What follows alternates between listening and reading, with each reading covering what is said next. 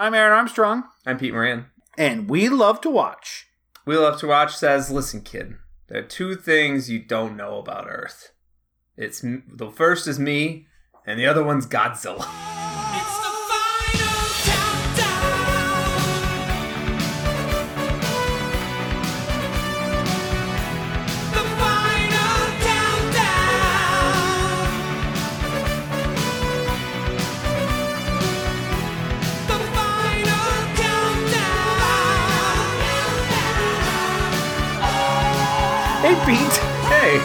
that's not even. I didn't even change that joke.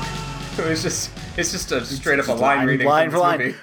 I think we made a huge mistake because we we had to we postponed our recording, and I watched this like right before, Mm-hmm. and I think that's the only way to retain even fifty percent of it. It because now wild, it just seems movie. yeah, it just seems like a fever dream I had. Like I'm looking over my notes and I'm like, did this did any of this happen? like I'm I, I told you right when we watched them, like your punishment for no reason. I do love you. I'm not just trying to punish you.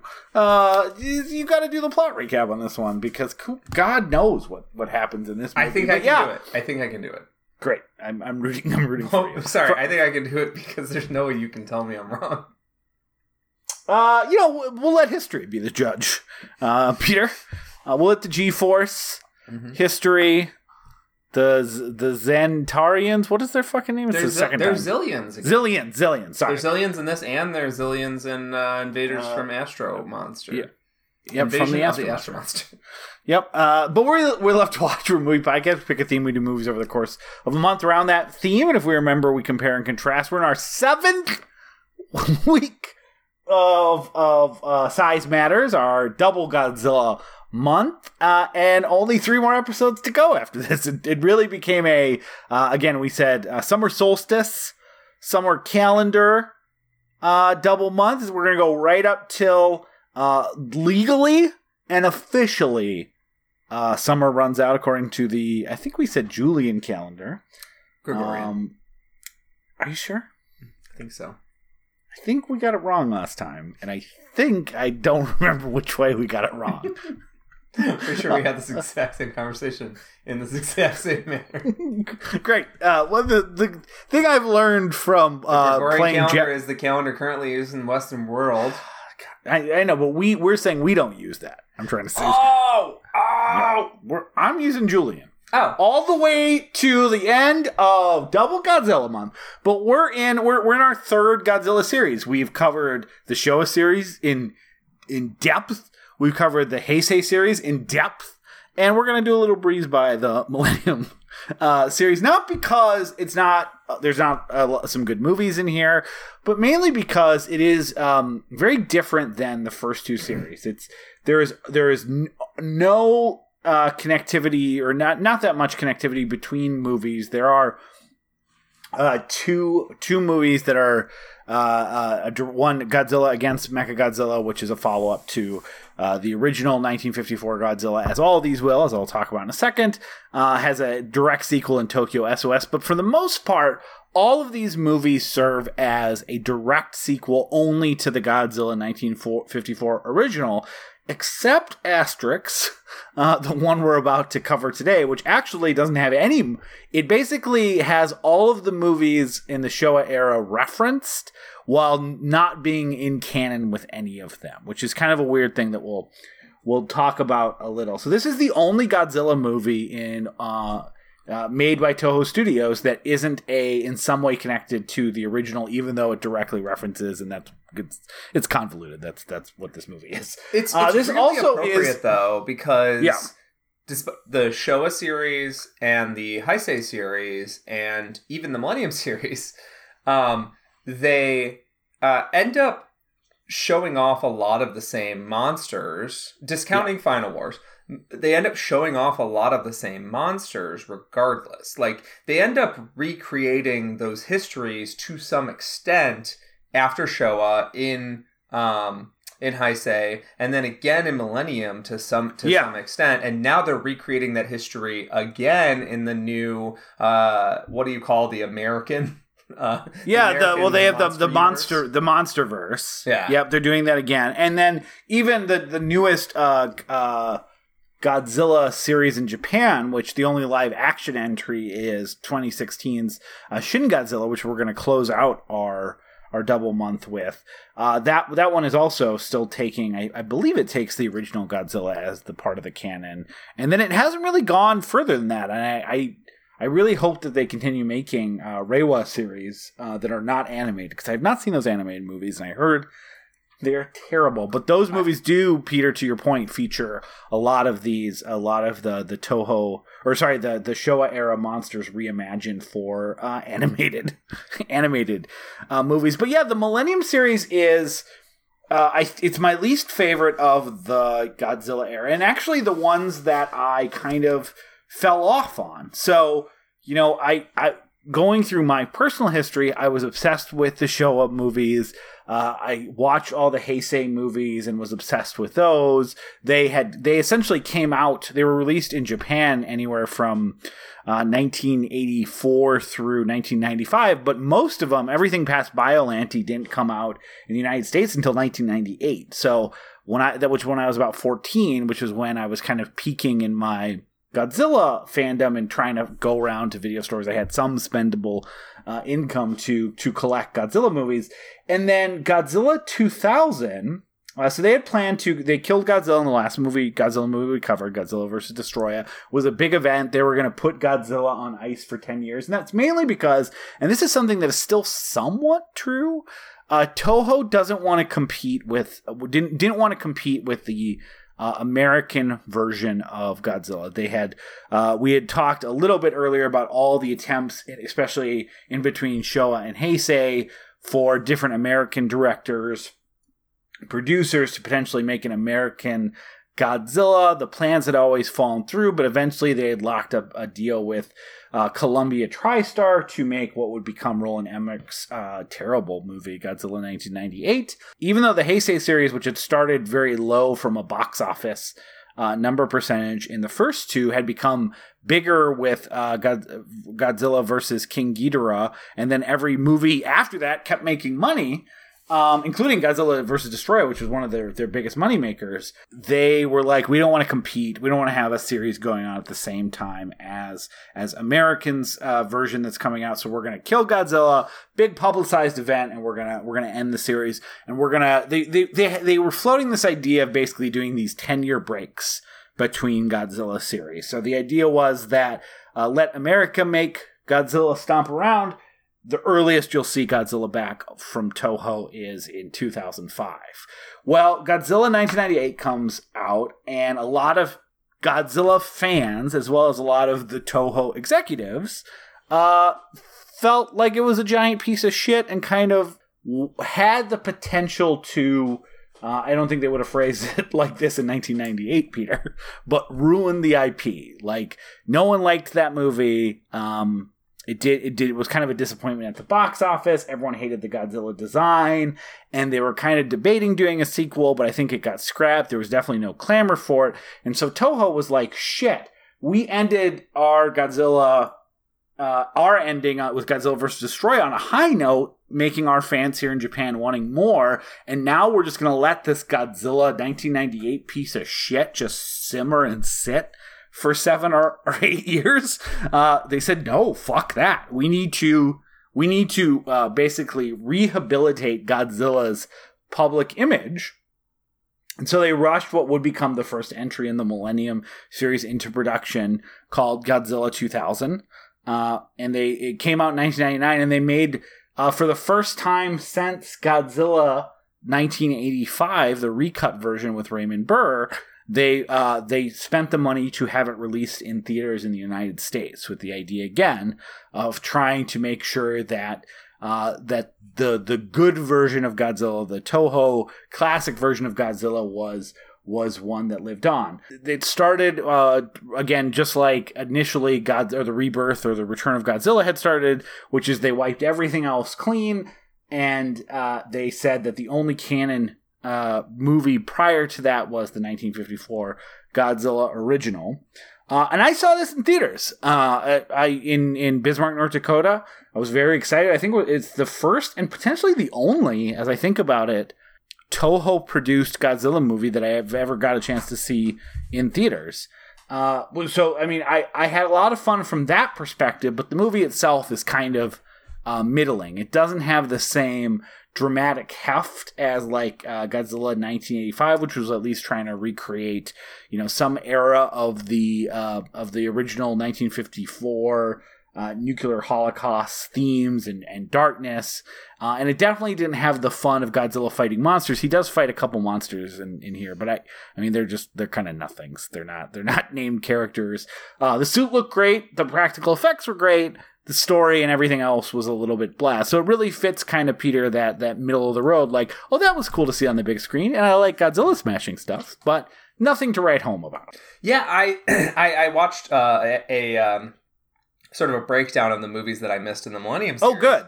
and um, the, the sense that I got from it is uh, is that um, is that it's a similar sort of mixed bag to all the series, where um, there'll be a startling new revelation, and then they kind of drive that new revelation into the ground. Um, Yeah. there's a cool there's a cool hero you get to watch that drives the Mecha Godzilla. That's actually a really cool idea. Is to you know get the that get that. So they, they, they create a, a hero a heroine um, who drives the Mecha Godzilla, which it's Yeah. like duh like duh like like obviously you should have the humans drive the Mechagodzilla. Like that's a that's a pretty obvious way to uh, bring the Mechagodzilla concept back. The Super X concept um, doesn't really isn't really that enticing anymore. I don't think this like just aircraft that just kind of buzzes by Godzilla and shoots him with guns. But but humans coming up with a way that they can actually wrestle on the same scale as, as Godzilla, like that's pretty cool. Um, it's Yeah. like a conceptual uh, slam dunk. Also, given mecha history, doubly obvious. Uh, it feels weird that the Heisei series didn't come up with that one.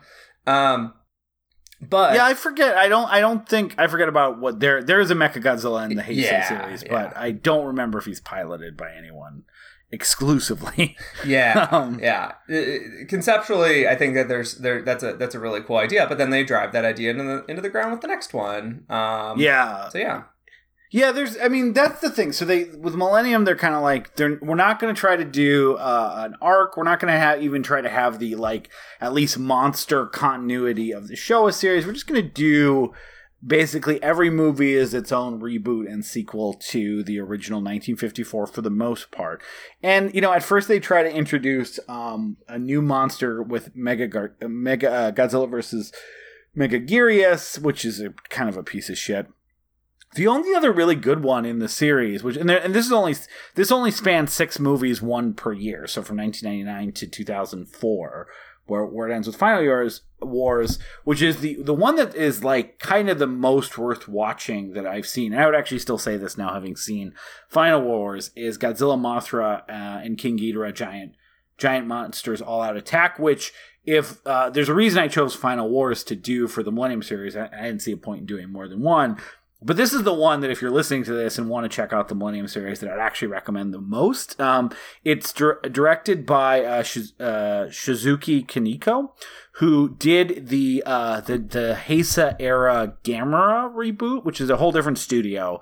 Um, but those movies are, are actually pretty good and uh, he had got a lot of accolades for those, and so it was kind of a, a at the time Toho was kind of a weird move for them to let the Gamera uh, director go and, and direct uh, a Godzilla movie, but he kind of made one. He had a lot of freedom, and he made one that was really a reflection of, at the time, um, the Prime Minister of Japan trying to, as he said, kind of rewrite Japan's history and erase some of the the crimes and the the the that that Japan committed in World War II and just pretended didn't exist. And so in this one, Godzilla is actually the a destructive force where uh, Ghidorah and uh, Mothra are trying to stop Godzilla, and it's he's kind of a resurrection of of the idea being of like. Uh, of Japan's uh, Japan's past sins that it's trying to be erased, and he has like yellow glowing eyes. There's no humanization to him. He's uh he's like a almost a ghost version risen from the original Godzilla that had been uh, destroyed in 1954. So uh, a good. Uh, Definitely the best movie of this era. Uh, the next two are also, like you said, they have Mecha Godzilla. They're kind of a little bit blah. And really, Peter, if you've seen all of these, like they look like the, the budgets were getting cut. None of these movies were particularly successful. They didn't end up catching on like even the Heisei series eventually did. And I think part of that is just like as computer graphics became more prevalent, even though they're still doing suitmation, these movies look like shit for the most part. Um, like they look like a made for sci-fi TV movie from the 2000s, which is everything you'd expect. And so like one of the things that was always reliable about the Godzilla series prior to the Millennium series is that kind of like they're fun to watch. There's a human in a suit that is crashing into buildings. And yes, it is silly and goofy because depending on how much effort they put into shooting the suitmation uh, scenes, but it still has like a, a tactility that is entertaining. And uh, again, that, it's not that it didn't exist with the with the Millennium series, but it started to lean more into CGI or CGI buildings or CGI explosions, and so it it just doesn't feel like a Godzilla movie for for a lot of the entries, while still having you know some entertaining moments. And this, so this is where Peter I fell off with the series. I watched Godzilla 2000. I think I watched Megaguirus, and I was I was in college at that point, and I was like, yeah, I don't like these new Godzilla movies. So I actually never watched uh, the last four, maybe even the last four and a half, until about five or six years ago, where I think Peter, when you were starting to get in Godzilla, I was like, I should really. You know, I watch a lot of movies. I should at someone I like Godzilla quite a bit. It might be fun to watch these Godzilla movies I had never seen before. But I, I probably got through them at like a snail's pace, like maybe one a year and then a two year break. And it wasn't, I, I finally watched Godzilla Tokyo SOS, which was the second to last Millennium series about a year and a half ago. And at that point, I knew we were doing this, uh, this double month, Peter, because we do plan well in advance. And I, I was like, well, I haven't seen Final Wars yet. I'm going to save it so that this can be the one Godzilla movie that I am seeing for the first time along with with Peter. So that is why why we chose this. It also has kind of a mixed reputation, I think, among fans in general, as like a ton of fun and a nice um uh, a nice uh, homage to Showa era uh, uh, Godzilla movies. It's it's getting released on its 50th anniversary. It's going to be the end of the Millennium series because Peter, you probably saw some of this. Very sad, like in a very sad way. The the the producers are like, yeah, we've tried adding computer uh, budgets to it. We've tried everything, and yeah, audiences are just not interested in seeing Godzilla movies from us. So uh, we're gonna go out with a bang for his 50th anniversary with Final Wars, and we're gonna pack it in for a while.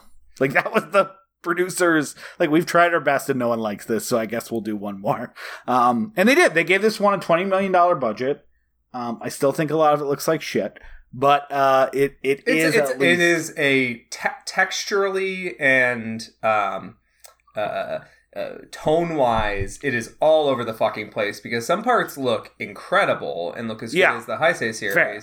and some scenes are just like. Yeah, it's it's Sci-Fi Channel CGI gloop. Uh, I was actually very Yeah. impressed with how many even of the the, the, the old classic guys get out um, practical suits and practical sets.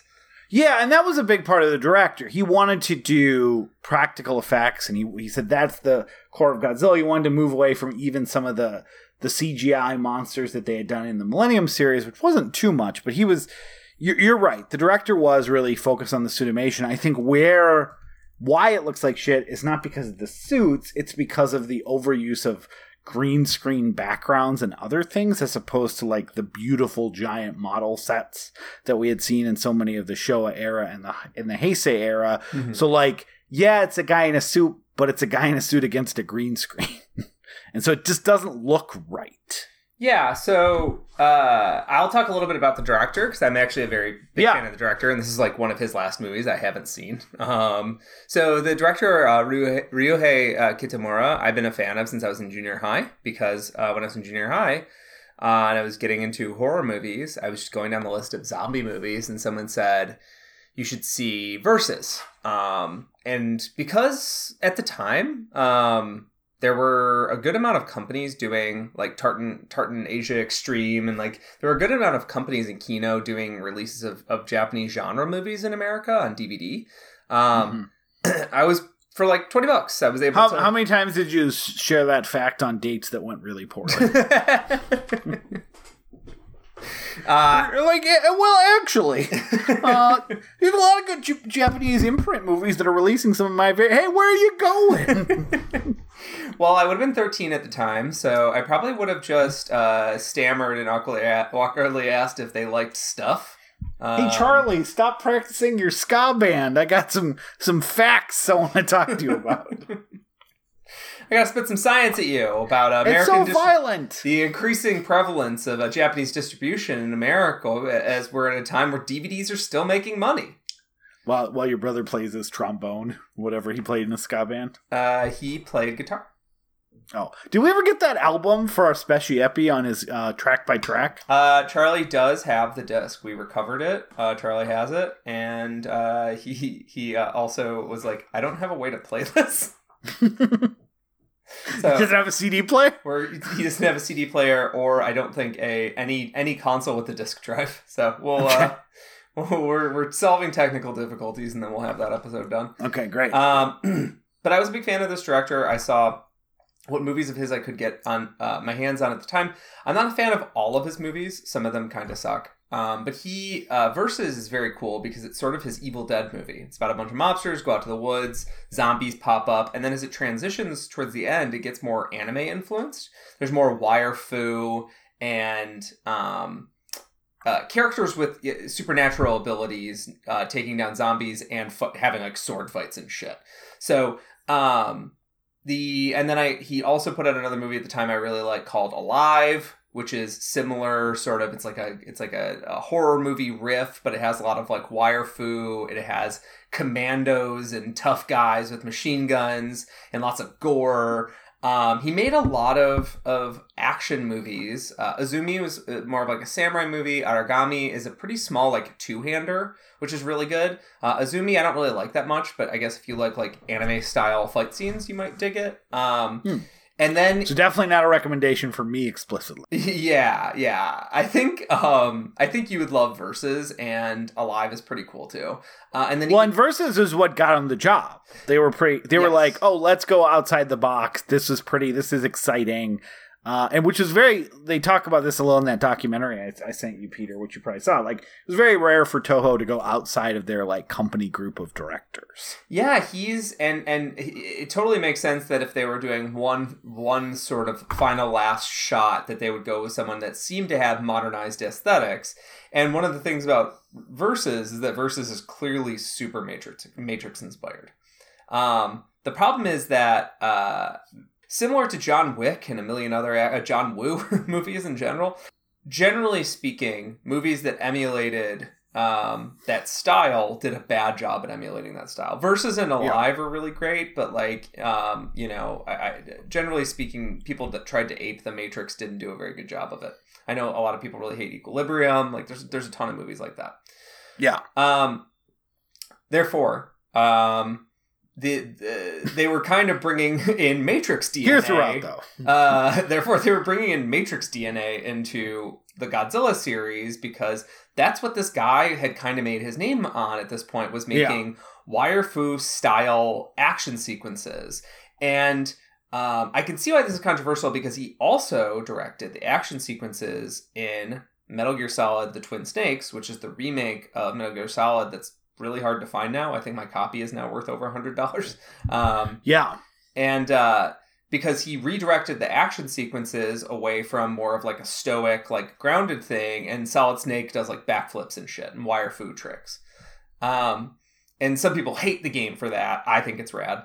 Um, and in this movie, yeah, there's a M Force, which is a super soldier crew of mutants um, who all do uh, matrixy kung fu fight scenes on bikes, and they have swords and handguns, and they have a lot of pleather.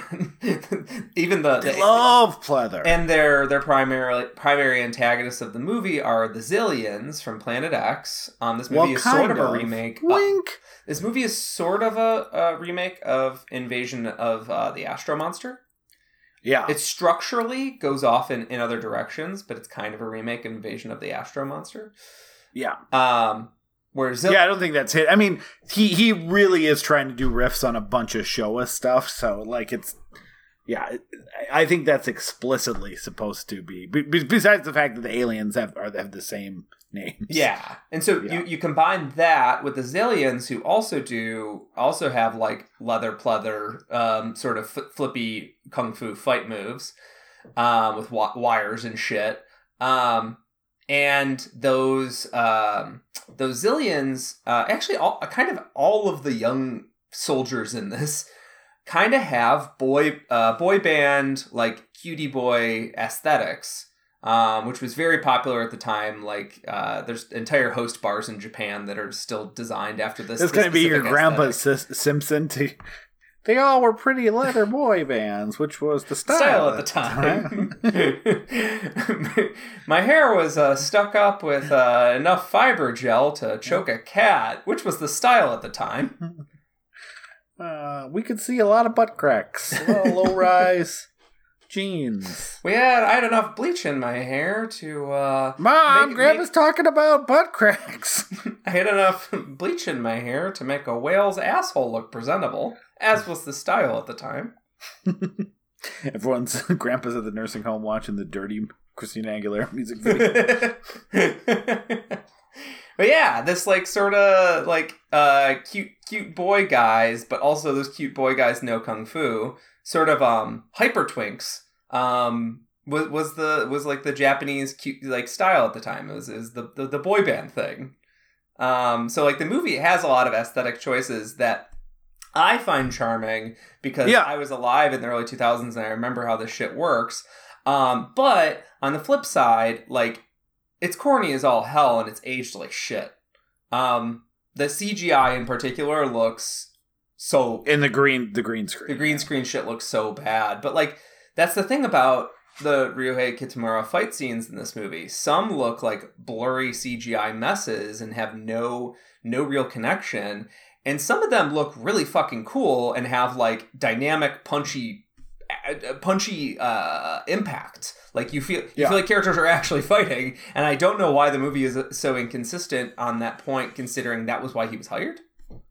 Yeah, well, and the the director also, you know, he his his take was that he loved the '60s and '70s Godzilla movies when they were goofy and the monster design, and he he thought that the um, the He- Heisei series, the '80s and the '90s, tried to get too serious. So he was he was kind of given this this big budget and this like open book to honor the character in any way that he wanted. I shouldn't say any way that he wanted. He still had a lot of restrictions and, and ideas and, and monsters that got vetoed through the process. But his, you know, he wanted to kind of go back and take all of these monsters from his youth and put them in a movie. So this movie features like seventeen, uh, seventeen Godzilla um, monsters, um, and it's all from show the Showa era. So it is it, it the designs are are fundamentally the same. The like and he really goes to town with how can i just put a bunch of these of these characters into uh, into the movie? And some of them like peter are probably like you know even i was like at the beginning when there's a there's a submarine um who gets tangled up and i'm like is that Ghidorah already? But it's not. Like that submarine is a specific submarine from Atragon which was another shiro Honda directed uh, uh, uh, uh, Showa era uh, uh, kaiju movie that was was in the Godzilla universe because Manda eventually the sea serpent eventually ended up in Destroy All Monsters uh, like all the kind of Ishiro Honda uh, monsters end up uh, ended up there. So like it is just kind of like if you really drill down into it, it is it is packed with kind of references to the Showa era and a chance to see all these monsters while like i said making the decision to say we're not going to we're not making a sequel to the showa era. We're saying that like loosely all the events from that era have occurred in this universe but it's also unrelated and untethered to any of that from a continuity standpoint. So yeah there was a godzilla that uh and again it's not the other thing is it's not trying to explain like it does not some of the Godzilla movies, the Heisei series or even the Showa era, are really focused on like plotting through what the world has been like with Godzilla or a lack of Godzilla or they've been preparing for him to come back or like how he fits into the, the universe. Sometimes that's done with a couple quick aside comments. Sometimes it's done uh, more more det- from a more detailed standpoint. But in this one, they really are just like, yeah, I don't know, all the stuff that you remember kind of happened here, and we're just gonna go to town. And I, I do like that part of it. Like they they're mostly worried with having fun, which makes sense for a series that, as a whole, the Millennium series is just not connected to anything. Yeah, yeah. I mean, but like that sort of um, fuck you, we're playing with all the toys energy of this is part of the fun. Is that it, it's Oh, 100 percent. part of the fun is that like they don't have to save anything for the next movie. That like Godzilla can like just wipe out. he can just wipe out villain or enemy after enemy. He's clearly overpowered as fuck in this movie. Oh yeah, Like, his his, uh, nuclear his, blast his has like- never been stronger. Oh yeah, just explodes on Yeah, on con- takes off the heads of of monsters. Yeah, and like that. Weirdly enough, I think I, I know this this might sound obvious, but like weirdly enough, like the I overall I think the fight scenes, the Godzilla fight scenes, have a better batting average than the on foot, um, sort of uh, uh matrixy uh Yeah. uh, fight. Oh, ag- agreed. Because it's still it's still the suitmation like slamming into each other, Yeah. which is fun. Yeah. The and, Yeah. and like the on foot stuff, like I thought I was gonna love a lot more, but like it's really hit or miss. Like some of the final fight sequences are incredible, incredibly fun. Um, I really like the final battle. Um, also, what made this even like triply corny is this is the only one so far that I've had to watch dubbed. Oh yeah. It was bad. So for what it's worth, uh, I tried to. I was having trouble finding my Blu-ray copy, uh, and I'm like, "Well, Peter's watching it dubbed, so and I have the digital copy that I think you watch. That's unfortunately dubbed only." So I went like five minutes into it, and I also thought it kind of looked like shit. So I, I like committed. I spent like 25 minutes trying to find the Blu-ray, and I succeeded. And yeah, it looked it looked did look better on the Blu-ray as opposed to the HD digital version. Uh, and uh, I gave up on the dub like it, it was the combination of the dub and it kind of looked muddy that I'm like, you know what? I could spend a little time trying to trying to find it. So I definitely watched a, a somewhat better version than you did, Peter. Yeah, yeah. I mean, I didn't actually mind the sort of washed out DVD look. Um, I, didn't- I didn't really. Yeah, it's probably how you watched all of his movies. Right? Yeah, yeah. I mean, I watched them all on standard DVD in a basement. The only difference is you probably didn't like wait for your parents to leave so you could pause to go jack off somewhere. no, no, my parents just didn't care. they walk down and be like, "This person is never getting laid." They're like, don't go down in the basement without knocking. yeah, I don't want them to find out that I'm a loser. Um, but yeah, I uh, the, the the like uh the aesthetic of this is is is super mixed, but like generally speaking, when I was watching it, the one thing that they've so usually with the human plots in this movie, they have good, compelling human plots. Um, in in a in a rare set of them, notably the original movie. They have bad human plots that don't grab you at all. They have ones that more or less function because the characters are like have like some natural charm, but you know, there's there's nothing that's really gonna gonna take you home. With Yeah. but usually you end up getting bored of the human plots, whether they're good or bad or something in between, because um, these movies have to conserve their budgets, especially through the Showa era. They have to conserve their budgets and they have to spend a lot of time between the fight scenes. And in the traditional Showa movie, there's there's really two fights, sometimes two and a half. Like there's something to kick the movie off, and then there's like one at the halfway point, and there's one at the end, right? And the one at Yeah, the end there's is a, cou- a couple like inserts of Godzilla kicking a train. yeah, exactly, exactly. Like That train, there's probably the same train for 15 movies. I mean, if it, if it, if he, oh, we need some more Godzilla action. Get the train. um, well, he didn't break it, so they didn't have to fix it. Is that what the expression is? yeah, if you don't break it, don't fix it. That- that's the expression. if you don't break it, If it's not broke, don't fix it. yeah. Why? Why would? You'll you'll probably break it trying to fix it. Yeah, but he was luckily the actor was gentle uh, with the, trains. He put him down gently. Um, but yeah, in in that sort of era, um, generally two to two and a half fights per movie, right? Yeah. Um, in this movie, it is wall to wall action happening essentially always. Like Yeah. there's some. There's a few, and it's, it's probably like the longest of these movies too. Oh, I Like didn't- I most of these are ninety minutes. This one is over two hours. Yeah, yeah, and like the movie begins with them killing a one-headed Ghidorah in like a. No, so that's Manda. It's Manda. Un- okay. unrelated. Never, Yeah. never seen him, but he has the same wiggle wiggle neck as Ghidorah. Uh, Yeah, it's just it's just like a sea serpent. There's nothing else. Oh, got it. Well, no wonder he got nuked. Um, Yeah. because we have a group of uh, M Force guys that can actually finally fucking kill um, kaiju. Uh, so, do you want to talk about Godzilla? oh, I want to talk about the M Force. I want to talk about the Final Wars. Oh yeah, the M Force, of course, of course. Oh, you've got mutant blood, of course, of course. We took blood out of out of a Gigan, of course, of course. What could go wrong? Of course, of course. Yeah, I'm ready to talk about the Final Wars. Wouldn't it be Finals Wars? War? Finals War? The Finals War. Finny Wars. Finn. Make it classy. Make it Fin. European. Godzilla, Wars. Fin. Finn. Or it could be like uh the Danish movies that end with slut. sure, it's like slut. Yeah, Godzilla Slut Wars is a whole different movie. Far in. Oh. Are we singing? How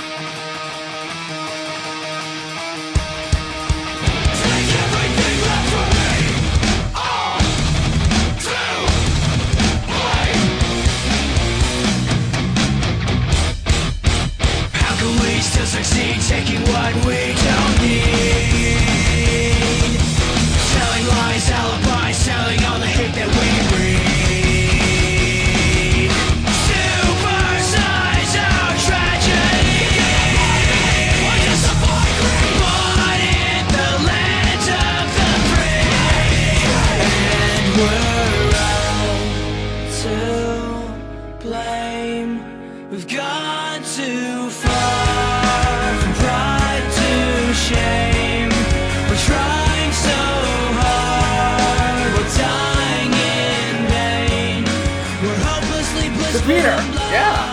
These These wars are so final.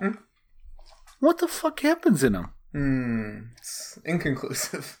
Um, They do kill God. Well, they don't kill him, but they do defeat Godzilla in the first five minutes. uh, like, okay, well, that's it. that that's, We're done. I I didn't.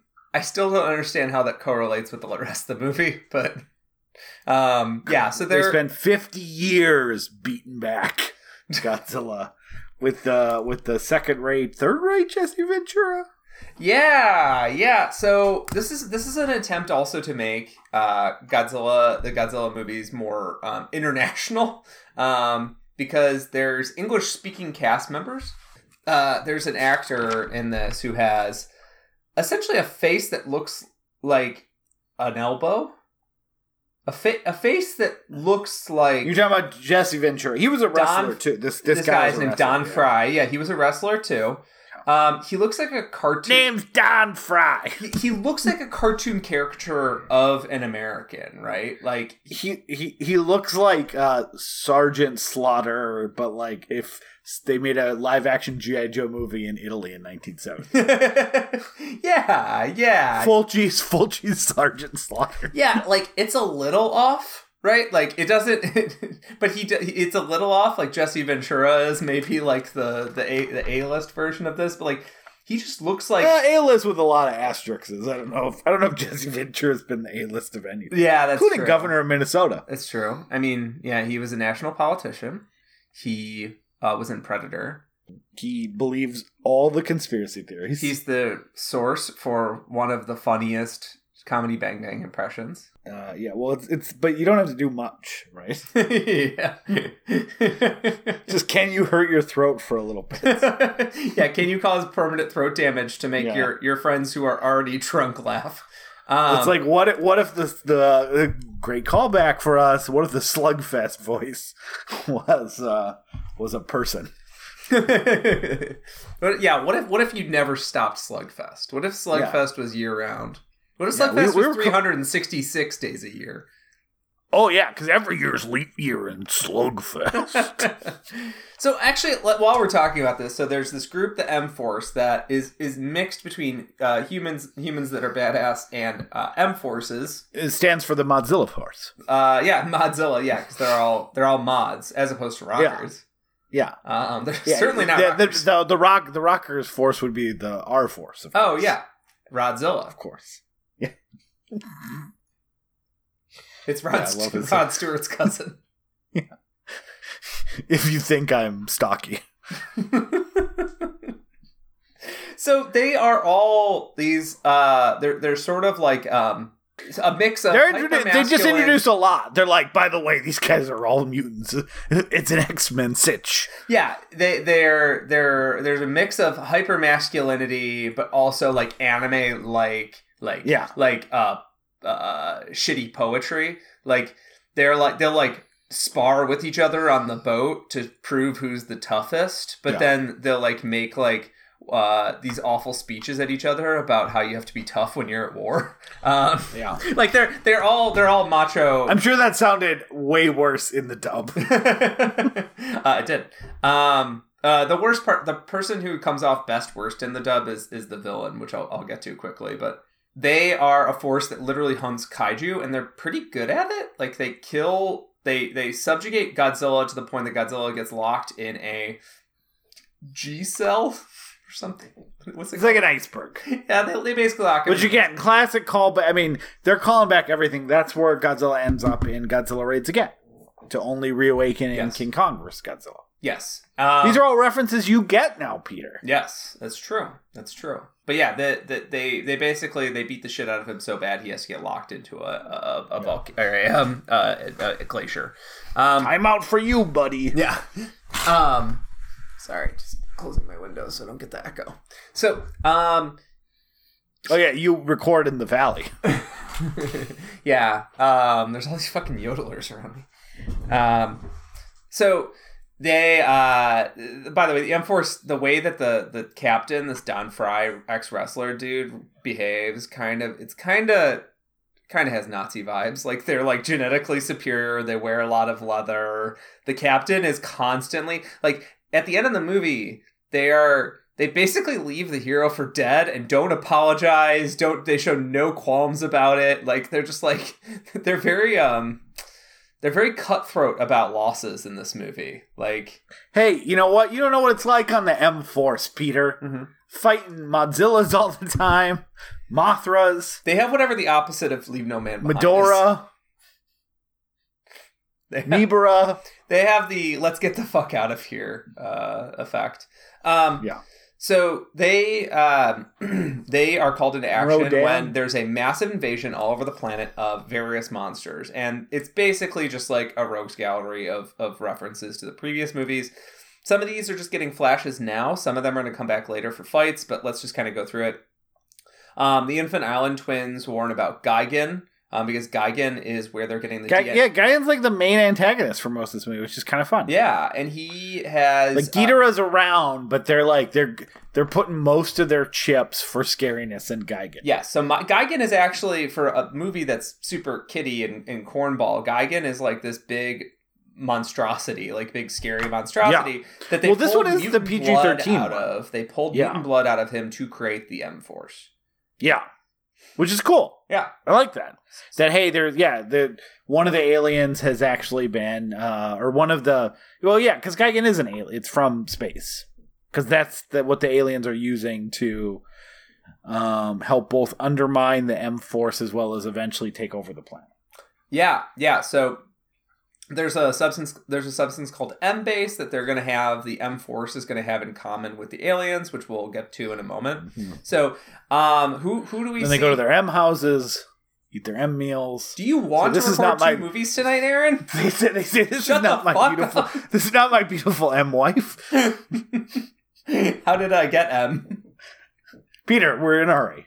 We're in a hurry. So let's run through really quickly, like uh, th- some of the monsters that we see, and I'm going to give them a quick thumbs up, thumbs down. Uh, and Anguirus is back, big thumbs up. Practical Thumbs up. looks awesome storming through the city on all fours. Oh yeah, he does new. He got a new Sonic the Hedgehog uh, bunch roll. yes, rules. It looks so sick. Um, Yeah. it's kind of it kind of has Power Rangers vibes, but in a good way. Um, there's a uh, praying mantis in Paris. Thumbs down. It's just a big praying mantis, and it's CGI. Big thumbs down. Um, it's not CGI. There's a person in that. It's a model. at least the shot where they're introducing him at the beginning of the destruction is absolutely CGI. Okay, but there's I like I saw I watched a bunch of behind the scenes stuff. Oh, okay.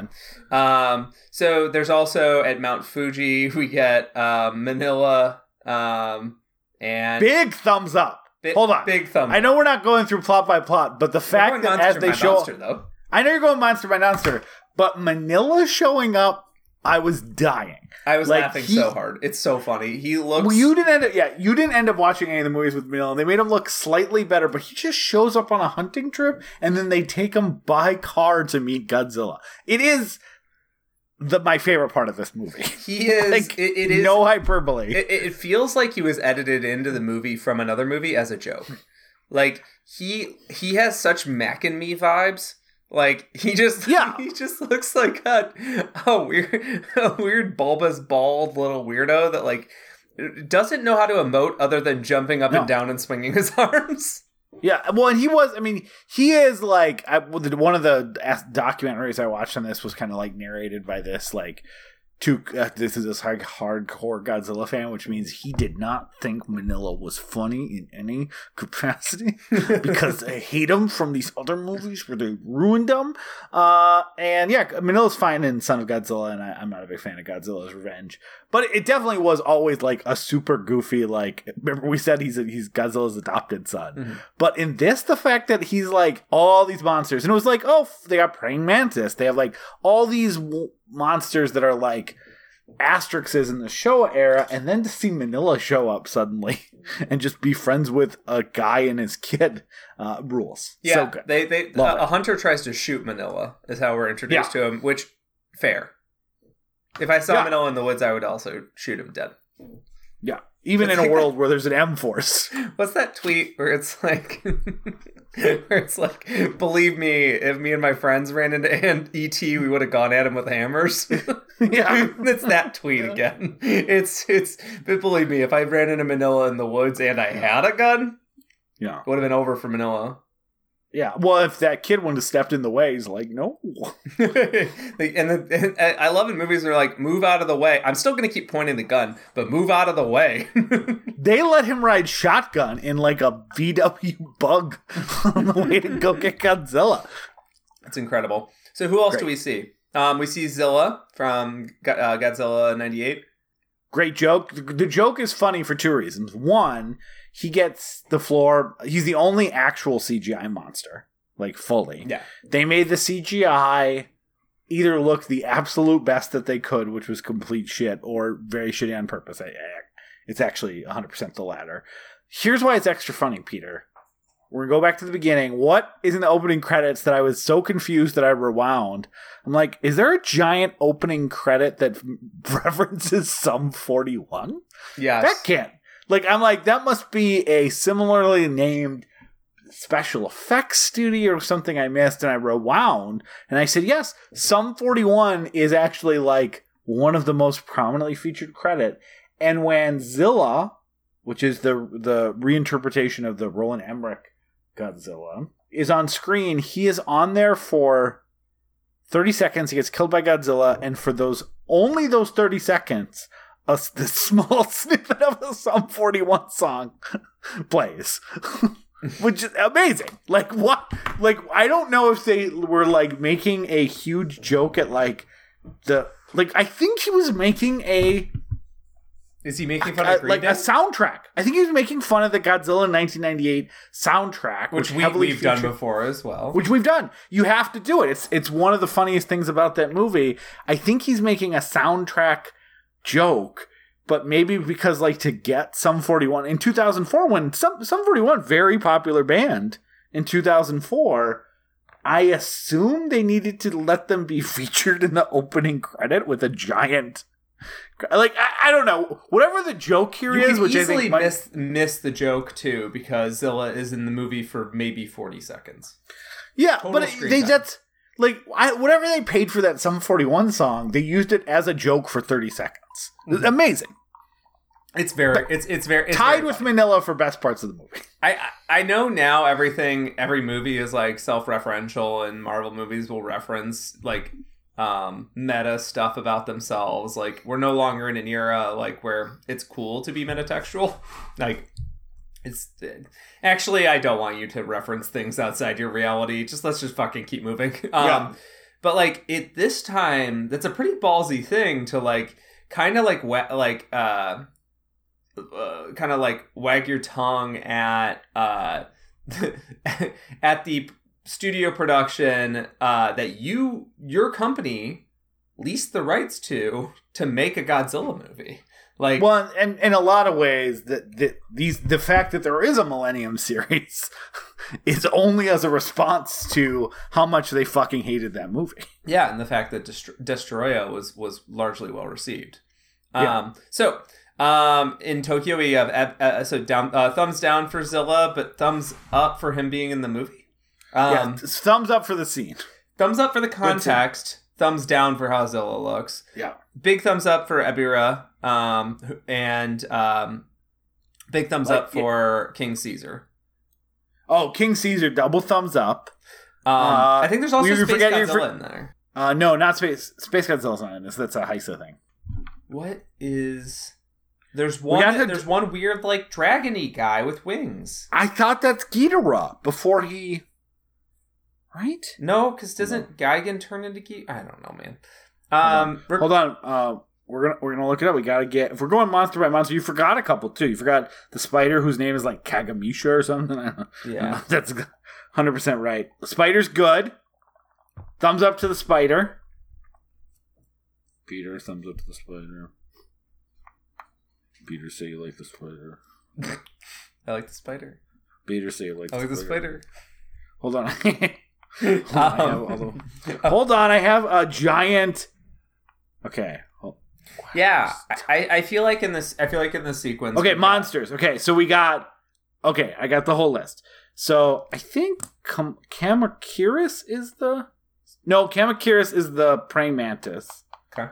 Oh, good. I'm so glad I clicked on that link and now I have to scroll the way back. Okay, so we got Godzilla, double thumbs up. We got Rodan. I'm gonna go thumbs up. I like Rodan. Oh yeah, Rodan What- looks what's good. your Rodan, what's your Rodan six? Rodan looks good. Rodan uh, was always a little stiff in the Showa era, so I'm I'm kind of glad that he gets a nod, but he's not you know prim- not majorly featured. Yep. Uh, I'm gonna go. So Anguirus, we said yay. Zilla, uh, Kumonga is the spider. Okay. Manda, I'm gonna go thumbs down on the. I like Manda in in Atragon. That's the sea serpent at the beginning that you thought was King Ghidorah. Um, Yeah, it's a thumbs don't CGI it's a thumbs down. For. It, it also it looks like a shitty King Ghidorah, which spoilers we get a really rad. We get the best King Ghidorah. at the we get it. We get a good King Ghidorah. I I the best King Ghidorah we've ever gotten. yeah, his name is actually Kaiser Ghidorah. Kaiser Ghidorah. Yeah, because he um supported Germany. Oh, I didn't know that. And- Makes sense. Yeah. This movie does have some some Nazi cosplay vibes. We're pro uh, Ebirah. We're pro Gigan. Mothra. Mothra always kind of gets. Uh, there. There's not. I'm gonna be anti. I'm gonna be anti Mothra in this one. I'm gonna be anti Mothra too. I'm not a huge Mothra guy. I I I do you. I like do you Battra, original but you didn't watch Godzilla that one. versus Mothra. I do like Godzilla versus Mothra, and I like the Godzilla versus Mothra from uh, 1992. Like I, I like those movies. I don't. I'm not a huge fan of the original Mothra. I think it's a little boring, and I think I like Mothra in the American uh, Godzilla King of the Monsters. I think at the end of the day, they just have they like. I think Rodan suffers from this a lot of times too. Like they just have a little trouble with like the flying ones. They don't know how to make like- them. They don't know how to make them fight. Like Rodan has to land like a gentleman and get punched and in the face, stand perfectly still. so he could be stricken. Yeah. Uh, I like, um, we're pro Minilla. Pro Hedorah, wish it was featured more, had to rewind. I literally missed the five seconds. I guess there is a longer, that whole battle where Ebirah and Hedorah. Uh, apparently, there's a much longer deleted version that I didn't see. Uh, and yeah, so the big monster, the, the one that looks like the, that's actually how they, he repurposed Monster X. So if you remember, um, in Invasion of the Astro Monster, that was released in the United States as a Monster Zero, and they sometimes called him Monster X throughout. Um, so the idea was that he st- Monster X was that kind of like almost like half Mecha Godzilla looking, Space Godzilla looking thing, and then when it erupted and combined with Gigan, it becomes Kaiser Ghidorah, which is the the version we get at the end. It's it's it's rad as fuck uh, looking. So let me let me kind of jump through the plot really quickly so we can get to some of these fights. Um, so um, these the M Force. Can we? Can you do me one quick favor? I know you don't want me to interrupt or have any conversation with you because you're in a hurry, but um, could you stop calling it fights and start calling them monster mashes? Uh, yeah. Oh yeah, we can talk about the monster mashes, but actually the monster mashes come to a dead stop because the Xiliens come. They zap all the they zap all the monsters up. They say, "Don't worry, we took now you're just the force. There's no more M's. we took care of that for you." The Xiliens get off their their ship, and uh, similar to Invasion of the of the Astro Monster, like they're generally well received by people. Like one of them almost becomes sort of like a pop idol. Um, and uh, they start going on uh, they start like you know going on, on radio shows and stuff and um, at the same time they're secretly replacing like body snatching um, major political figures. They're doing they're they're replacing them. Yeah. and their whole goal is Oh yeah, I totally forgot that that was a plot because they solved that plot within 40 minutes of the two hour and they figure it out really quickly. Um, They're- yeah, they're like at 30 minutes, they're like, here's the Xiliens, and then they're like, they have one scene of them going, we're, we're replacing everyone, and then ten, literally 10 minutes later, I looked at the clock, I'm like, have they discovered the aliens plot 40 minutes into a two hour movie? yeah yeah i mean could have because dragged that, sets that on off, a little. because that sets off full war um, Yeah. which is also for a movie that is arguably way too long um, it's very funny that that happens and then they're like what do we do and then they're like oh well why Well, don't we there's just another reversal. all the monsters again like like the Well, hold on, but there's another in. reversal because the main yes Xilien bad guy is actually a different alien who's also betraying the Xiliens. yes so I'll, I'll run through this really quickly the m force is It's like a fucking Russian nesting doll of It- alien conspiracy. Yes, it is. It's it's so the main M Force discovers uh, that the, the the they're trying to sort of peacefully colonize us and like take over our authority figures. Um, they're not trying to destroy the planet. They're trying to um, mine our planet for resources, but do it like slowly over time. However, there's one um, member of the Xilien Force who says like, "No, this fucking sucks. Um, let's just we're so much more powerful than. We have, we have control of all these monsters. Like, let's just like unleash chaos, gather up all the humans and eat them as food, like we've we've discussed. Like that was that's been the plan the whole time. Yeah, he's calling them cattle the whole time. Yeah. Um, very similar to the Xiliens in the original. The Xiliens in the original are, are, uh, also want to do like genetic um, genetic testing and stuff on us, like do like Mhm. Nazi shit, or I guess like Unit Yeah. 731 shit, um, more appropriately. Um, and uh, the American or the Americans, the American and the other members of the M Force, which are all Japanese, um, discover this and they declare full out war on the Xiliens. The Yeah, Xiliens, the Xiliens to protect themselves. The the evil uh, lead Xilien, um, I'm just going to call him the villain for the rest of the movie. Um, he uh, overthrows his leader because now it's basically all at war, and he says, uh, "Fuck this," and he just shoots him. So just to let you know, the main villain's name is X.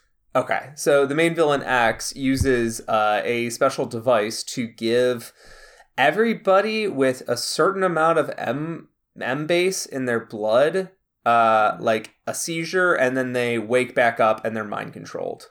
Yeah. um, which is uh, just, just stu- it's a s- stupid thing. Classic X move. Yeah, yeah, it's it's, it's, X gonna give it to you, it's, all right. it's, it's stupid. Um, it's very dumb. Um, What you said. oh, I mean, a lot of this movie's very dumb. yeah, but it's dumb because it's just like, well, why'd you create this big M force? You know, like so that the M force could turn on the M force. I guess. Um, there's no like, like it, it adds to a sense of hopelessness, but it's like, why Yeah. did you even bother in a movie that already it's has kind of on like, hey, well, I mean, it, it building does the make lily? sense, the right? movie's about taking over these Sure, aliens. but- There's But remember, they did use Gigan's blood to make the M Force. So in some ways, it's like he's he seeded the Earth with his own super soldiers. Yes, but like we've already it's it's it's just like the- it's needlessly complicated as a plot. Oh, yeah. Like, it's it's like needlessly complicated. Not arguing the compl- how complicated it is. and also it deprives us of like we could have had more like all out battle scenes between like two armies as opposed to like, you know, two guys fighting, right?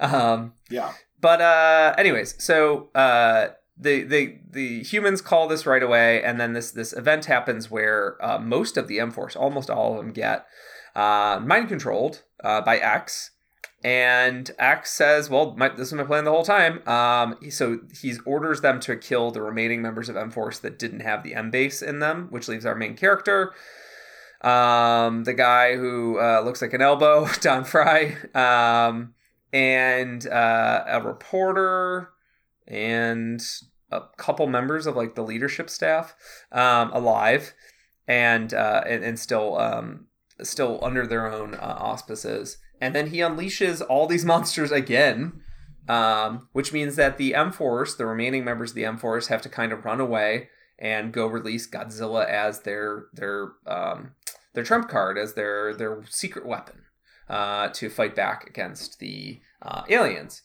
So uh, after taking heavy losses and uh, after barely making it to um, the South Pole, they release Godzilla from his prison, and Godzilla starts fighting back, sort of one by one, on like a globe-trotting trip because these monsters are scattered everywhere. They're in Sydney, they're in Tokyo, they're in Hong Kong, they're in America, they're in Vancouver. Like he's kind of just marching all around the Pacific, mostly they're they're in Paris as well, but it's mostly like areas around the Pacific just to fight. Um, and the thing is, that Godzilla is so superpowered here. Um, I don't know if they were they were giving him like nuclear reactors as as dinner or something, but he just goes from place to place and just absolutely smokes Just wrecks everyone. almost everybody. And Yeah, he's on. uh, They can't. Well, I forget what's the reason that that he they can't mind control Godzilla. Like, there's some. he has no M base in his blood. That's right. No M base. Yeah, um, they could just control everybody with M base. So, now I feel so stupid. You can't control. Yeah, you fucking joker. Did you even see this movie? Did you just read the Wikipedia? Poorly. Yeah, if I would have read the Wikipedia, I don't think I could have a conversation with you about it. um, Mothra also didn't get uh, M based. Oh, that's Um, right. So uh, Mothra joins Godzilla for a very brief amount of help um, to help him fight. Very brief. Yeah, um, because Godzilla, the Earth in this feels truly doomed, but Godzilla is is is taking out guys one by one. Hedorah and Ebirah go out in like one one single blast together, like total chumps. Yeah, supposed to be a longer scene. There is a there is a longer scene featuring Ebirah. Like a like a very long scene. Like so much that the director actually said like I spent way too much time on that lobster. like in retros in retrospect because there's like one of the first big fights when the monster started appearing is Ebirah and like a construction yard and it's like 10 minutes. Uh it's fine cuz Ebirah's Ebirah's Ebirah's cool with me. But that that scene with Hed- Hedorah was supposed to be longer. I do really like the touch though that when Hedorah shows up, Peter, did you notice they played go-go music? No, I didn't hear that. The movie is Oh, so so, good. So dense. Yeah. that like it's very easy to miss little jokes, little monsters, little special effect shots. Um, Uh yeah. And- Sorry, I was waiting for your dog to shut the fuck up. and the Earth feels truly doomed here. So Godzilla. Godzilla, uh, it gets kind of um, cornered, uh, in with Gigan. well, also they got Donald French fries who's leaving, leaving the whole the whole thing. He does not seem like a does not- if, if he's your hero holding the he constantly shows up with guns and yells at women. Like yeah, his goal. Donald French fries, no. he he his goal is um All Donalds are bad. his goal is to basically go place and grumble. Like he doesn't Yeah, he's a grumble. he doesn't have like any particular skills. He's okay No. at fighting in the last five minutes or so, but like he looks cool holding a giant gun. he doesn't seem like that good of a leader. no. um he also does not motivate anybody. He's constantly saying like, "Well, the war, the world is fucked anyways. Like, let's go out looking cool." like, Yeah, um, and he's very angry. Yeah, and, and uh, while this is all happening, the movie has a constant sort of techno score. It's like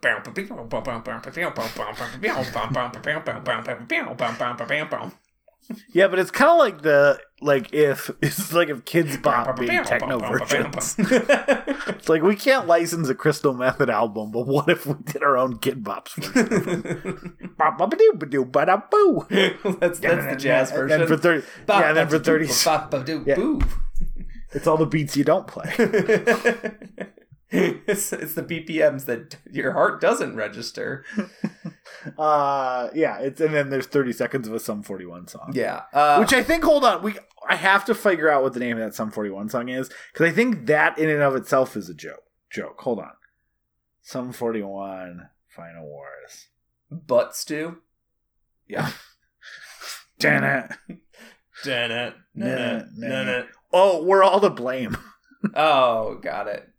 Yeah, it's not. Um, pretty cool. Of Sum forty one. I, I only heard 30 seconds of it. My guess is it has been or will be featured at some point in this episode. Uh, yeah, absolutely. Um, no, I think we're just gonna. Dun, dun, dun. I think this is what we should make the song is uh, this uh, techno song that is featured in the movie. Uh, it has a really good melodic score. It goes like this.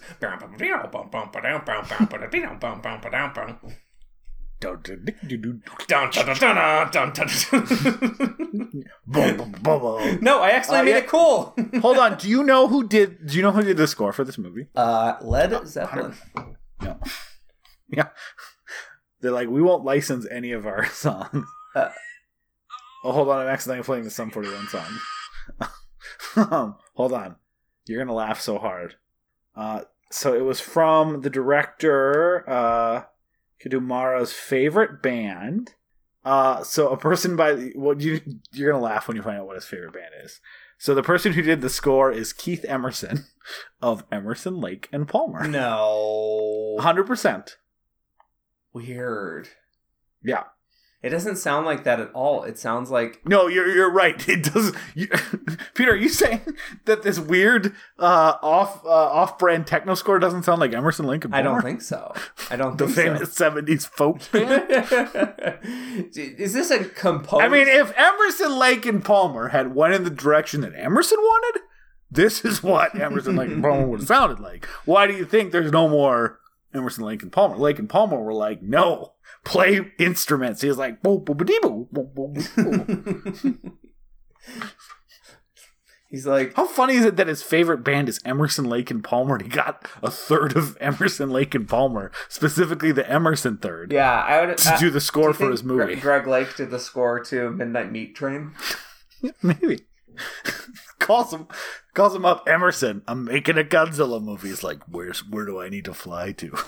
I've been waiting for this call my entire life. wait, hold on. Are we sure it's the the Emerson? I thought you were hundred percent. So this isn't I'm a not- situation. hold like on, go to the Wikipedia. Bill Murray Hold on. joke about Nope. uh, thinking he was working with Ethan Cohen, but it was a different Ethan Cohen. This isn't like or when uh, joke. who is it when we um um when we did the Apple and it was music by George Clinton and there's another George Clinton. but it happened in the cocaine era, so we were like, "Yeah, that sounds about right." And then you, yeah, did- why wouldn't George Clinton make the music for the Apple? But it's like a, it's it's the same George Clinton that did the music for like PCU or something. yeah, it's it's the George Clinton who um, this is the George Clinton who was a a um a, uh kazoo impresario.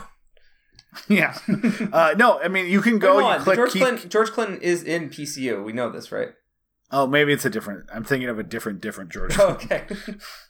That's what. That's why I was connecting it with PCU. You think I know who did the score for PCU? I, all I know is that George Clinton is in PCU. He plays the party that's supposed to unite all the people in college. I bet you that movie has aged horribly because it wasn't funny when I was a kid. No, I never liked PCU, and I saw it at the perfect time. Yeah, here. So here's uh, uh, Keith Emerson did the soundtracks to Inferno, Nighthawks, Murder Rock, Harmageddon. Lush, uh, oh, he did. Uh, he did music from the nineteen. He did an album called La Chiesa. Oh, he did the Church. Huh. Interesting. Wait, You know wait, church? sorry, sorry. Are you talking about like the Italian horror movies? Yeah, he did the score for that. which also contained music from Goblin, but he did some. Wait, can you the- redo that list? Because the Inferno, as in the Dario Argento movie. Uh, yes. Oh, Now for, that I now that I clicked on the link, yes. I, for a second I thought you meant like some like Van Damme straight to. no, I didn't know. movie. I yeah, I wasn't like I'm like oh Inferno. Yeah, Murder Rock, which is also an Italian giallo. Um, I don't think I knew this. At, I don't think I knew this at all. How did I not know this? No. That he split off and then did like genre movie scores. Yeah, he didn't do much. Like, there's like six movies that he did. I think The Church has a good score. The Church is a great movie. yeah, I like Inferno. yeah, he too, did. but- He did the but- church, and then this. He took us all to church. Um, but yeah, that's uh, fucking wild. Thank you for finding that because I think I even, if I had seen that name, I would have been like, yeah, it's probably just a guy with the same last name as. Oh yeah, I didn't think anything of it. It wasn't until a documentary I was watching where they were talking about like he was able to get one of the members from his favorite band, Emerson Lincoln Palmer. Also, just Uh, by his by his um his aesthetics, I don't really I, that doesn't really make a lot of sense to me. What's your top five Emerson Lincoln Palmer songs? um Untitled. Oh, that was good. That was featured in the church. Mm-hmm. um, I really like um. I'm trying to remember, I'm trying to think if I know a Emerson Lake and Palmer song. Did he do the score to Lake Placid? Did he? There's three of them. Uh, yeah, but it's kind of all the same guy. Go through your top three Emerson Lake and Palmer singers, Mhm. bandmates. um, I, I, I, I knew uh very little. I knew very little about that that band. Can you name their their first names of the other two guys? Greg Greg Lake. Greg Lake. Yep. Um, and then They always say this Keith, about Keith- Palmer. No one there's knows Keith this. Emerson, right? Yeah, we've been we've been saying Keith Emerson for the last five minutes, And that was a gimme. Emerson Palmer. Yep. you think there's Keith Emerson, Greg Lake, and El- Emerson Palmer? Yeah. They're like, we should call the band Emerson, Lake, and Emerson then. Emerson squared and Emerson squared and Lake. yeah. Uh, his name's Carl Palmer. Car- Carlmer is what his name should be. Yeah. Hey, calm her down. Carlmer does sound like a Japanese man coming up with an American name. You seen that that, that that one that one Japanese baseball game where they had to come up with a bunch of fake American names, and they're all like they're like they're like Bob Storlbread. Clifferton Mert.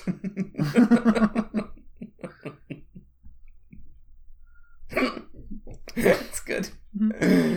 Uh, do you think Emerson was his first call, or do you think like was that the one that he wanted, or do you do you think like he he preferably wanted like Lake?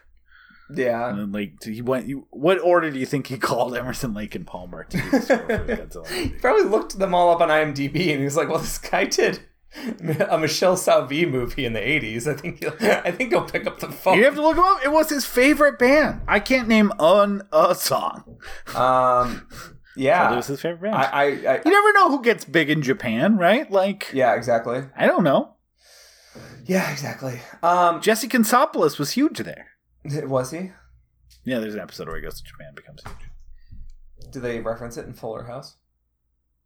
I don't. I didn't watch all Full House. I know they reference it in Full House in the episode where he goes to Japan, and it's not handled tastefully. I, I don't imagine. Yeah. Um, a show from the '90s not handling Japanese culture well. Yeah. What are you saying? Uh, especially a sitcom. Do you remember we were watching Die Hard and we are like, well, we're glad that this movie only nods at being racist and is not actually racist. Yeah, and you remember how the movie got progressively more racist? yes. oh boy. Um, um, so there's apparently a planet called Gorath, that, uh, a fake planet that's headed towards Earth. I'm not even gonna fucking It's talk an about that plot. asteroid. Not even It's an fucking asteroid. talk. It's an asteroid. It's not even a planet. Didn't, didn't they X think X made it. um, and then it doesn't end up being a projection. I don't even want to talk. No, about that that's part. where that's where Monster X is. Yeah. Monster X is in the asteroid that he's sending to Earth. And then Monster X combines with Gigan after Gigan gets his head blown off. And then they reconstitute him and he dies again. And then because Godzilla just just oh this whole movie. I mean this rules, but Godzilla just walks around and goes up to monsters and blows their head off, basically. Yeah, like it feels like there's like an after the economy. There's an economy thing going on here, but like. There's a way to make it like using montage, make it feel like Godzilla is just globetrotting, but instead, like we see Godzilla arrive, we see the monster like stop smashing a building and eating people to fight him, and then we see the entirety of the fight, and it's over in three seconds. Yeah. Some long. There's the one in the middle that has that's where it has the spider and Rodan, and that's when Ang- Anguillus is like he's getting whacked around, like turns into a ball, and someone's whipping him with his tail. I think King Caesar's treating him like a volleyball and smashing him towards Godzilla. Like all that stuff is great. I don't like to. I don't like to see that though. I don't like to see. I don't like to see the Godzilla fight with old friends. You know. Well, in, in this universe, Peter, there as far as we know, they're not friends because he doesn't have the M seed or whatever M base. Yeah, which means he needs to destroy all of his. yeah. He's he's he's only got M treble. um, do you think that they could have put M base into uh, Minilla, and they're like, why bother? I think they could have. I Like, why, The funny thing with why Minilla bother in any universe is that he they they rush him by VW Beetle where again he has shotgun and at one point grabs the wheel which the old man does not react well to. That. Um, I try not to piss off people who just pointed a gun at me. hey, you think you can drive better, buddy? Take the wheel, little monster man. um, but he gets to where Godzilla is and looks up at him, and he like. There's not much of a thing there. I guess at the end he's there when Godzilla walks away, and Minilla's like, "Bye, Dad." He doesn't talk, but like where you you you get the perception that Minilla is going to be very crucial to some part of this plot, and like he's not at all. Um, no, he shows up at the end to chase Godzilla, and I'm pretty sure. Is there even a moment where Godzilla recognizes Minilla's existence? Not really. I mean, in, as far as we know, he's not Godzilla's adopted son in this. This this Godzilla doesn't seem like he'd be an adopted father for any monster. ex- so I don't know what the deal extremely is. pissed off. Um, he doesn't have Yeah, to be. he's constantly he's constant battling the M Force. He's got time to be an M dad? that's that's um M Dad stands for Mister Mister Dad or Mrs. Dad. Mr. Dad. Mrs. Dad. Mister Dad. Remember that was that movie, 19 uh, Mr. Mom. Yeah, because it was it was a whole movie about what if a guy did dishes. uh, there's a good What if joke- it's Michael there's a joke Keaton and he folded laundry? There's a joke in the Mm, I don't trailer know. that I don't know why it stuck with me because it's just an okay joke, but um, he's like it's like a Saturday and he's like I don't know like running around the house with a chainsaw or whatever the fuck he's doing because he needs to be a mom, I guess, and uh, and uh, some guy he's like uh, some guys at the house and he uh, Michael Keaton's like drinking a beer and he's like he's like you want a beer or something and he's like sir it's 10 a.m and he goes scotch I've never seen Mr. Mom. it's from the trailer Uh, why are you watching the trailer Mr. Mom? uh, it, was at, it was at the beginning of some video that you watched a ton of time as a kid. um, because one time Charlie and I were trying to find movies that would be fairly embarrassing to watch, and uh, we went through the trailers, and then uh, we settled on um, the Look Who's Talking movies. Oh yeah, I'm sure that was pretty embarrassing. And then they remember they made it. They kind of made it again in the '90s with Hulk Hogan, where he's Mr. Nanny. Like, what if this guy took care of kids? They routinely for for We- we knew- three to five years how- they kept making. They made the Tooth Fairy movie with The Rock. oh yeah, They made what a- if the Rock took a care sequel of kids? to that, or what if the Larry Larry the Cable Guy had to take care of some kids for a bit? Vin Diesel had one. Is there a movie where what if a woman had to take care of kids? Or... yeah, I think it's called Four Months, Three Days.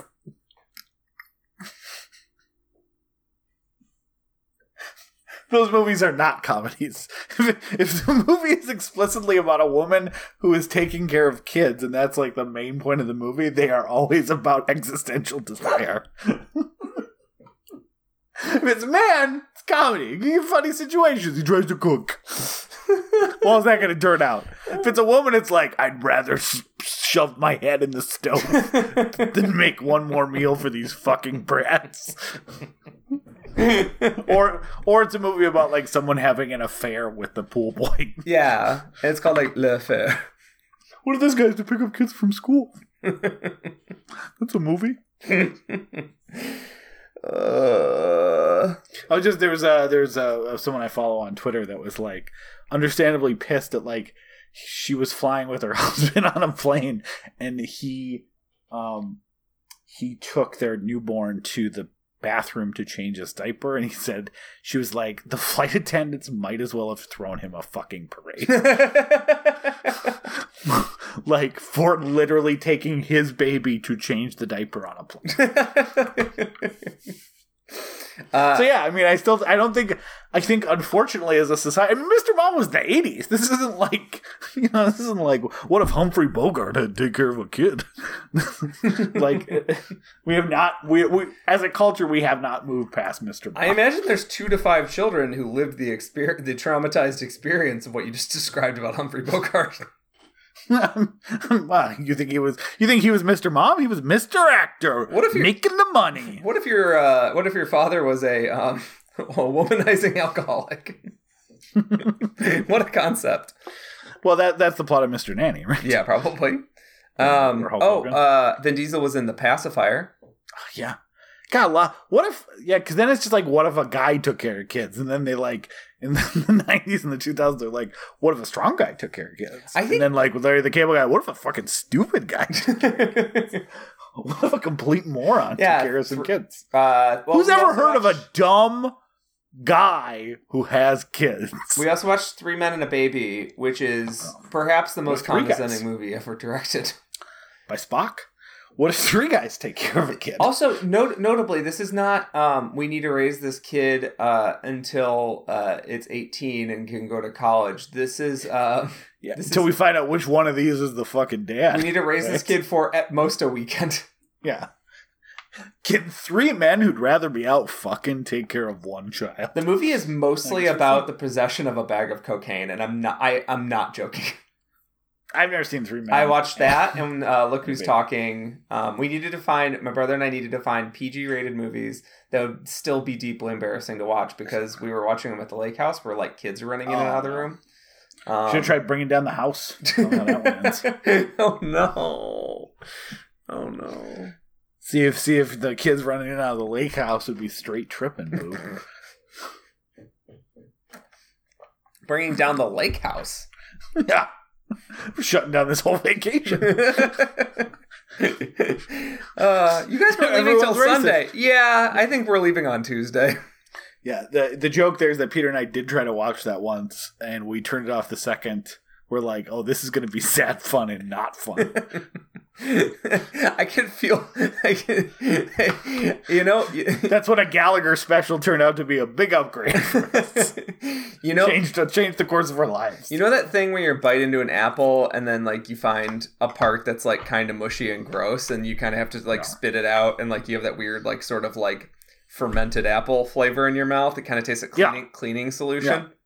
Okay. Um, my mouth, ha- my soul had one of those weird bruised mushy areas uh, after that movie. Yeah, Peter and I drinking on a Saturday. Let's do a. Sh- they released the episode. Watch party. Let's try it. Like just just twenty minutes of us on the microphone going like this. Mm. I don't think so. Mm. Jean Smart, I don't think so. You were in this movie. Yeah, that was a pretty stupid career move.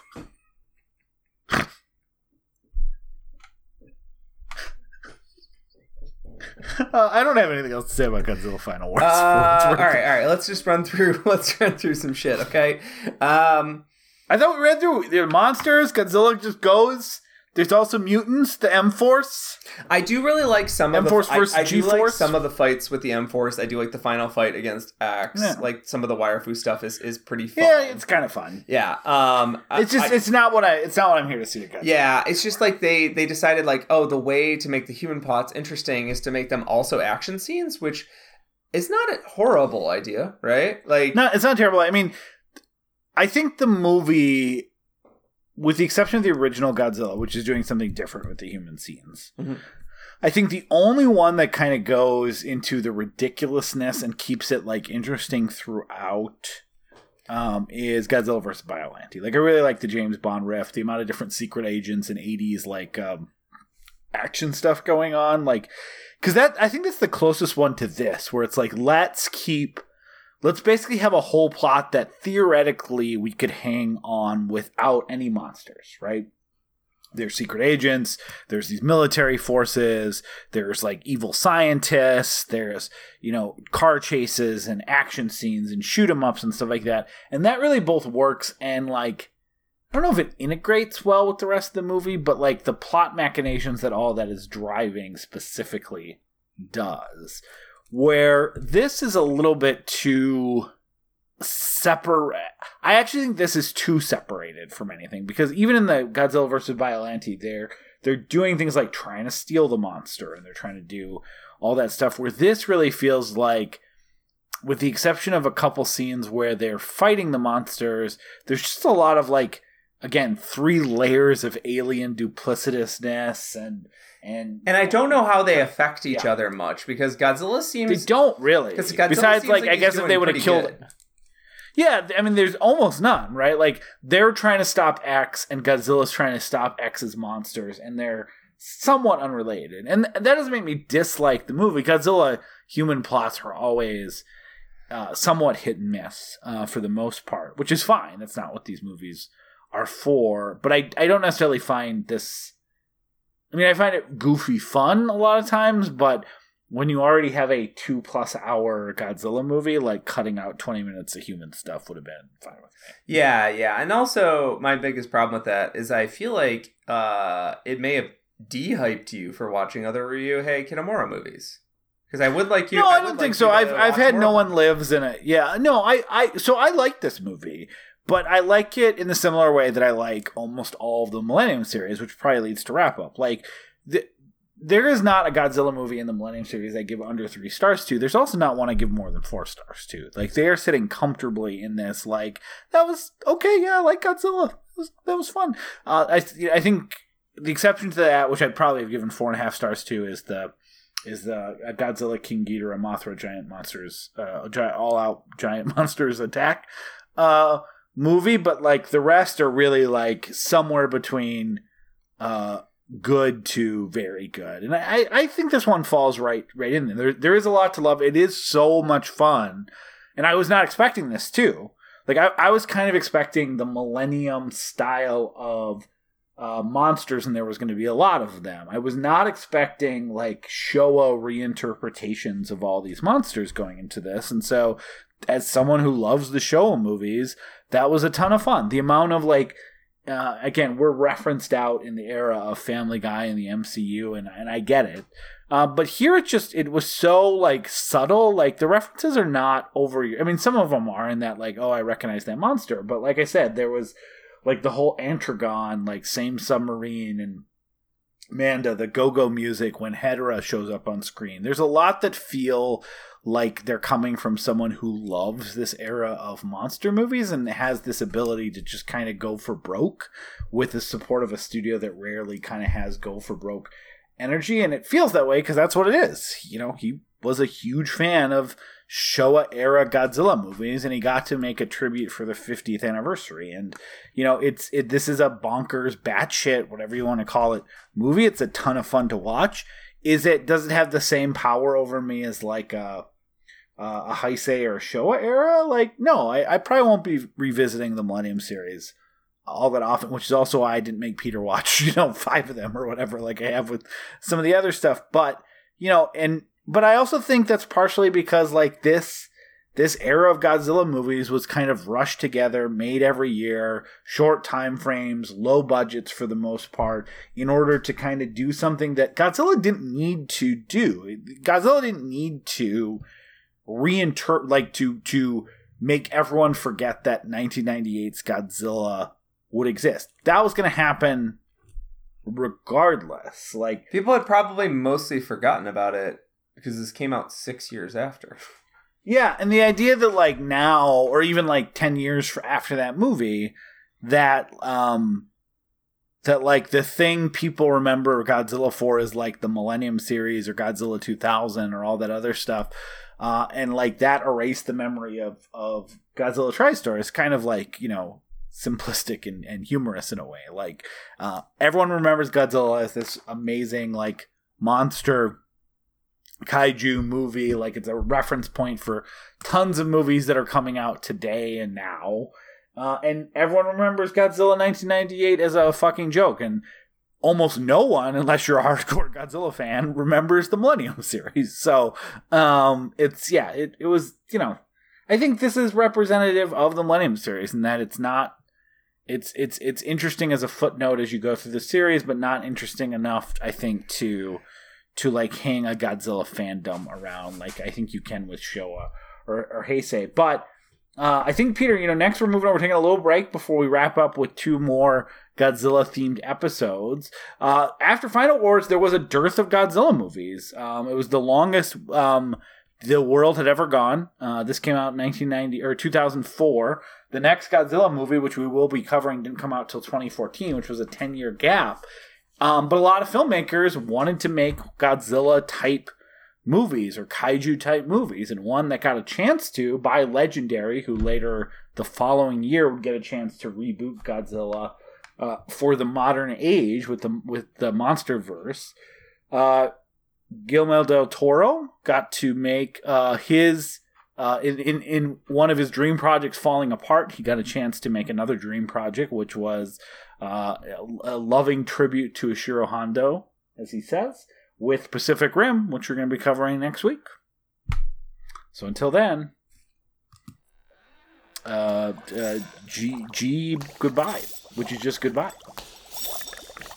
G good night. G night. G night.